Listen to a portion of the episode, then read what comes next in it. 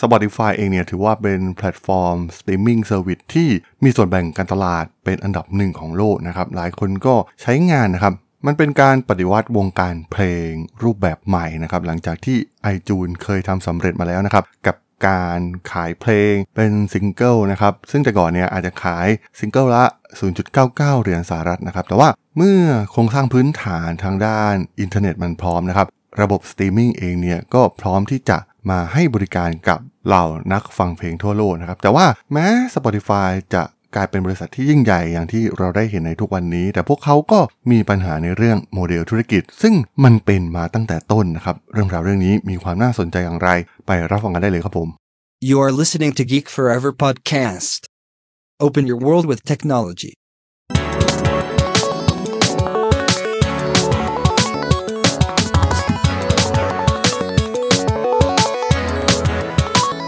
This is Geek Story. ส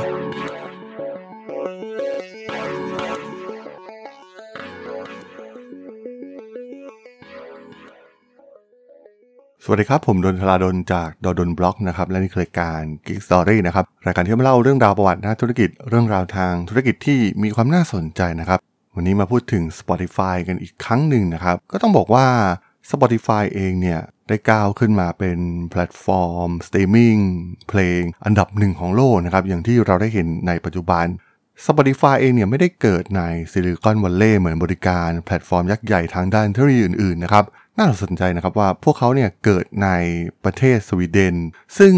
ก่อนหน้านี้เนี่ยสวีเดนก็เป็นอีกหนึ่งประเทศนะครับที่สร้างบริการด้านเทคโนโลยีระดับโลกมากมาย ไม่ว่าจะเป็น Skype เอง ซึ่งก็ถูกก่อตั้งขึ้นในประเทศอย่างสวีเดนนะครับ แล้วก็สุดท้ายเองเนี่ยได้ถูก Microsoft ยักษ์ใหญ่จาก Silicon Valley เองเนี่ยเข้าซื้อกิจการไปในท้ายที่สุด หรือบริการสุดฮอตด้านฟินเทคในตอนนี้นะครับ อย่าง Klarna ก็ก่อตั้งขึ้นในสวีเดนเช่นเดียวกันนะครับ มีอีกหลายบริการมากมายนะครับที่เกิดขึ้นในประเทศสวีเดน เพราะว่าเป็นอีกหนึ่งพื้นที่ทางด้านเทคโนโลยี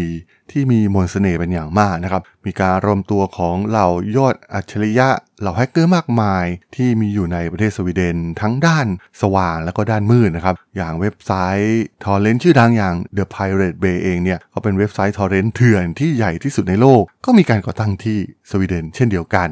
เรื่องราวของ Spotify โดยผู้ก่อตั้งอย่าง Daniel Ek ถือว่าน่าสนใจนะครับ การที่ตัวเขาเองเนี่ยผิดหวังจากการไม่สามารถไปทำงานกับ Google ได้นะครับทำให้เกิดแรงผลักดันในตัวเขาที่ต้องการพิสูจน์ตัวเอง ด้วยธุรกิจที่เขาต้องการสร้างมันขึ้นมากับมือนะครับในสวีเดนเองเนี่ยแม้จะมี ecosystem ที่ไม่ใหญ่เท่ากับซิลิคอนวัลเลย์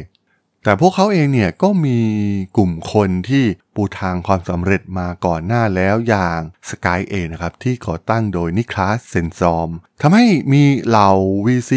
Angel Investor มากมายนะครับที่พร้อมที่จะทุ่มเม็ดเงินให้กับบริการใหม่ๆ ที่อาจจะเปลี่ยนแปลงโลก และสร้างรายได้เป็นกอบเป็นกำให้กับเขาในอนาคต มันก็คล้ายๆกับสิ่งที่เกิดขึ้นแถบซิลิคอนวัลเลย์นั่นเอง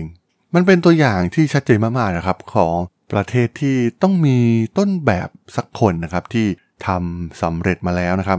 รุ่นหลังๆเนี่ยก็จะตามมา อย่างที่เราได้เห็นสิ่งที่เกิดขึ้นในประเทศอย่างสิงคโปร์มาเลเซีย อินโดนีเซีย หรือแม้กระทั่งเวียดนามเองนะครับ ซึ่งเมื่อมียูนิคอร์นรายแรกๆเกิดขึ้นเนี่ยรายอื่นๆก็จะตามมาในไม่ช้านะครับ หรือแม้กระทั่งในประเทศไทยเราเองนะครับ จะเห็นได้ว่าหลังจากที่แฟลตสามารถเป็นยูนิคอร์นเจ้าแรกได้เนี่ยก็มีรายอื่นๆตามมาอีกมากมายนะครับสำหรับความน่าสนใจของ Spotify เองเนี่ยถือว่าการเกิดขึ้นของบริการนี้เนี่ยน่าสนใจมากๆนะครับ เพราะว่าโหเป็นการแข่งขันกับยักษ์ใหญ่ในตอนนั้นนะครับ ทั้งค่ายเพลง บริการแพลตฟอร์มที่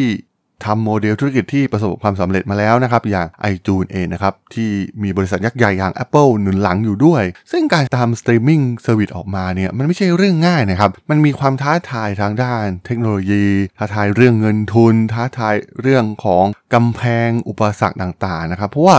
พวกเขาไม่มีคอนเทนต์อยู่ในมือนะครับ เพลงเป็นของค่ายเพลงมีลิขสิทธิ์ติดอยู่กับค่ายเพลง การจะสร้างแพลตฟอร์ม ใดแพลตฟอร์มหนึ่งขึ้นมาเนี่ยมันก็ต้องไปขออนุญาตเจ้าของลิขสิทธิ์ก่อน และตัว Daniel เองเองเนี่ยก็ไม่ได้คิดโมเดลธุรกิจที่มันถูกต้องมาตั้งแต่แรกนะครับ มันทำให้เกิดปัญหาจนยากที่จะแก้ไขมาจนถึงปัจจุบันนะครับ จะเห็นได้ว่าแม้ว่าสตรีมมิ่งจะเป็นนวัตกรรมที่เปลี่ยนโลก ที่แม้แต่ Apple เนี่ยก็ยังยอมปรับเปลี่ยนธุรกิจของตนเอง จากการขายเพลงทีละเพลงผ่าน iTunes ให้กลายมาเป็น Music Streaming ผ่าน Apple Music นะครับ ปัญหาก็คือแม้ Spotify เองเนี่ยจะก่อตั้งมาเป็น 10 ปี แต่เราจะเห็นข่าวมากมายที่เกิดขึ้นนะครับ เป็นประจำว่าพวกเขาเนี่ยมีปัญหากับศิลปิน คนแต่งเพลง หรือคนที่เกี่ยวข้องในวงการเพลงก็ยังไม่มีทีท่าว่ามันจะจบสิ้นแต่อย่างใดนะครับ ทุกคนต่างเรียกร้องในสิ่งที่ ควรได้มากกว่านี้นะครับ หรือแม้กระทั่งค่ายเพลงเองก็ตามนะครับ ก็มีการเรียกร้องอยู่เสมอ ก็ต้องบอกว่าถ้าย้อนกลับไปเนี่ย มองด a นิเอลเอกเองเป็นนักอุดมคตินะครับ ที่คิดหาวิธีให้วงการเพลงหลุดพ้นจากเว็บเถื่อนในตอนนั้นนะครับ ในช่วงที่ด a นิเอลเอกเริ่มสร้าง Spotify เองเนี่ยเว็บเถื่อนอย่าง The Pirate Bay นะครับกำลังรุ่งเรืองมากๆนะครับ ทุกคนทั่วโลกเนี่ยโหลด MP3 ผ่านเว็บ ทอร์เรนต์เหล่านี้นะครับ ทุกคนสามารถแชร์ไฟล์เพลงอย่างเสรีนะครับ มันทำให้กลายเป็นเรื่องปกติของคนในสังคมยุคนั้นไปซะแล้วนะครับค่ายเพลงเนี่ยปวดหัวมากๆนะครับกับปัญหานี้ยอดขาย เพลงยอดขายแผ่นซีดีต่างๆ เนี่ยก็ลดต่ำลงเดนิเอลเอ็กเองเนี่ยเติบโตมากับธุรกิจโฆษณานะครับ เพราะว่าธุรกิจแรกที่เขาทำแล้วประสบความสำเร็จ จนสามารถขายกิจการได้นั้นเกี่ยวข้องกับโฆษณาโดยเฉพาะ ในขณะที่ตอนนั้นเนี่ย Apple มีโมเดลที่ดีอยู่แล้วนะครับ นั่นก็คือการขายเพลงผ่าน iTunes ในราคาเพลงละ 99 เซนต์ซึ่งสามารถแบ่งส่วนแบ่งให้กับทุกคนได้อย่างไม่มีปัญหานะครับ เพราะว่ามันคิดง่าย ๆ ก็คือมันเป็นการขายเพลงแบบเพลงต่อเพลง มันสามารถแบ่งรายได้ให้กับทุกคน เช่น การแบ่งให้กับศิลปิน 20%แบ่งให้กับ นักแต่งเพลง 10%ค่ายเพลง 30%แพลตฟอร์มก็รับไป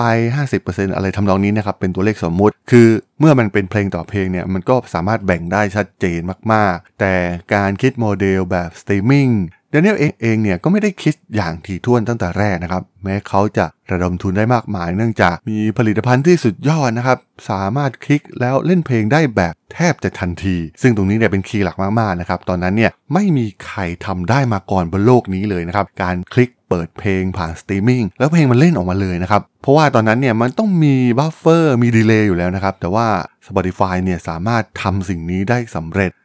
แต่ว่าสิ่งที่ Daniel X คิดเนี่ย กลับกลายเป็นว่าเขาคิดเรื่องลิขสิทธิ์เนี่ยเป็นเรื่องที่น่าจะคุยกันง่าย ๆนะครับ ซึ่งตอนแรกเนี่ยเขายังคิดแค่ว่าไปขอลิขสิทธิ์การสตรีมมิ่งจากหน่วยงานของสวีเดน ที่ดูแลลิขสิทธิ์ในส่วนของการแพร่กระจายวิทยุซะด้วยซ้ำนะครับ ซึ่งอาจจะไม่ต้องไปเจรจากับค่ายเพลงโดยตรงนะครับ เพราะว่าเขามองว่าวิทยุมันก็เป็นเพลงเหมือนกันนะครับทำไมเสียตังค์น้อยกว่า หากเป็นสตรีมมิ่งก็ไม่ต่างจากวิทยุออนไลน์นะครับ ซึ่งมันเป็นความคิดที่ ผิดอย่างมหันต์นะครับ แต่ด้วยธุรกิจที่ต้องเดินหน้านะครับ เพราะว่ามีการระดมทุนเข้ามาค่อนข้างเยอะทำให้เจอกับปัญหาข้อกฎหมายมากมายในการเจรจากับค่ายเพลงยักษ์ใหญ่ ซึ่งท้ายที่สุด Daniel Ek เองเนี่ยก็ต้องเป็นฝ่ายยอมนะครับ ซึ่งทำให้ Spotify เสียเปรียบเป็นอย่างมาก เพราะเงินส่วนใหญ่จากการสตรีมมิ่งเนี่ยจะตกไปอยู่กับค่ายเพลงนะครับ ไม่ใช่ทั้ง Spotify และศิลปิน และที่สำคัญนะครับการเจรจาต่อรองเนี่ยก็เป็นการเจรจาแบบระยะสั้นๆนะครับต้องมีการต่อสัญญากันตลอดนะครับทำให้อำนาจเองเนี่ยตกไปอยู่กับค่ายเพลง ซึ่งจะเห็นสัดส่วนการถือหุ้นนะครับที่สุดท้ายเหล่าค่ายเพลงเนี่ยกลายมาเป็นผู้ถือหุ้นในสัดส่วนที่สูงมากๆในแพลตฟอร์ม และยังได้เงินจากค่าลิขสิทธิ์เพิ่มเติมอีกด้วย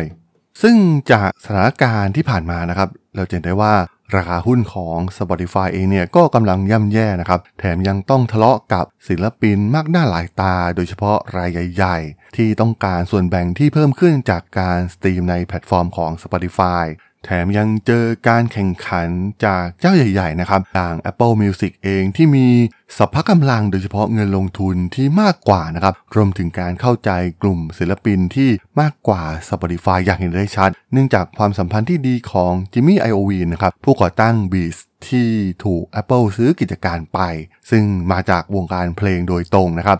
แม้สุดท้ายแล้วเนี่ย Spotify จะทำให้ Daniel X กลายเป็นมหาเศรษฐี เนื่องจากมูลค่ากิจการที่สูงเป็นพันล้านเหรียญนะครับ แต่ปัญหาของ Spotify ที่มาจากรากเหง้าของโมเดลธุรกิจ ก็จะตามหลอกหลอนเขาไปอีกนานแสนนานเลยทีเดียวนั่นเองครับผม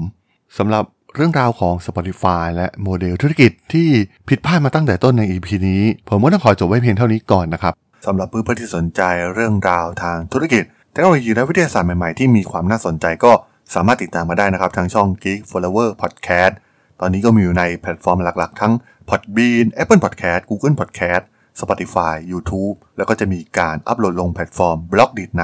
ทุกๆ ตอนอยู่แล้วด้วยนะครับ ถ้ายังไงก็ฝากกด Follow ฝากกด Subscribe กันด้วยนะครับ แล้วก็ยังมีอีกช่องทางหนึ่งในส่วนของ Line แอดที่ a t r a d o n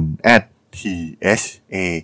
r a d h o l สามารถแอดเข้ามาพูดคุยกันได้นะครับ ผมก็จะส่งสาระดีๆพอดแคสต์ดีๆ ให้ท่านเป็นประจำอยู่แล้วด้วยนะครับ ถ้าอย่างไงก็ฝากติดตามทางช่องทางต่างๆกันด้วยนะครับสำหรับใน EP นี้เนี่ยผมต้องขอลากันไปก่อนนะครับ เจอกันใหม่ใน EP หน้านะครับผม สวัสดีครับ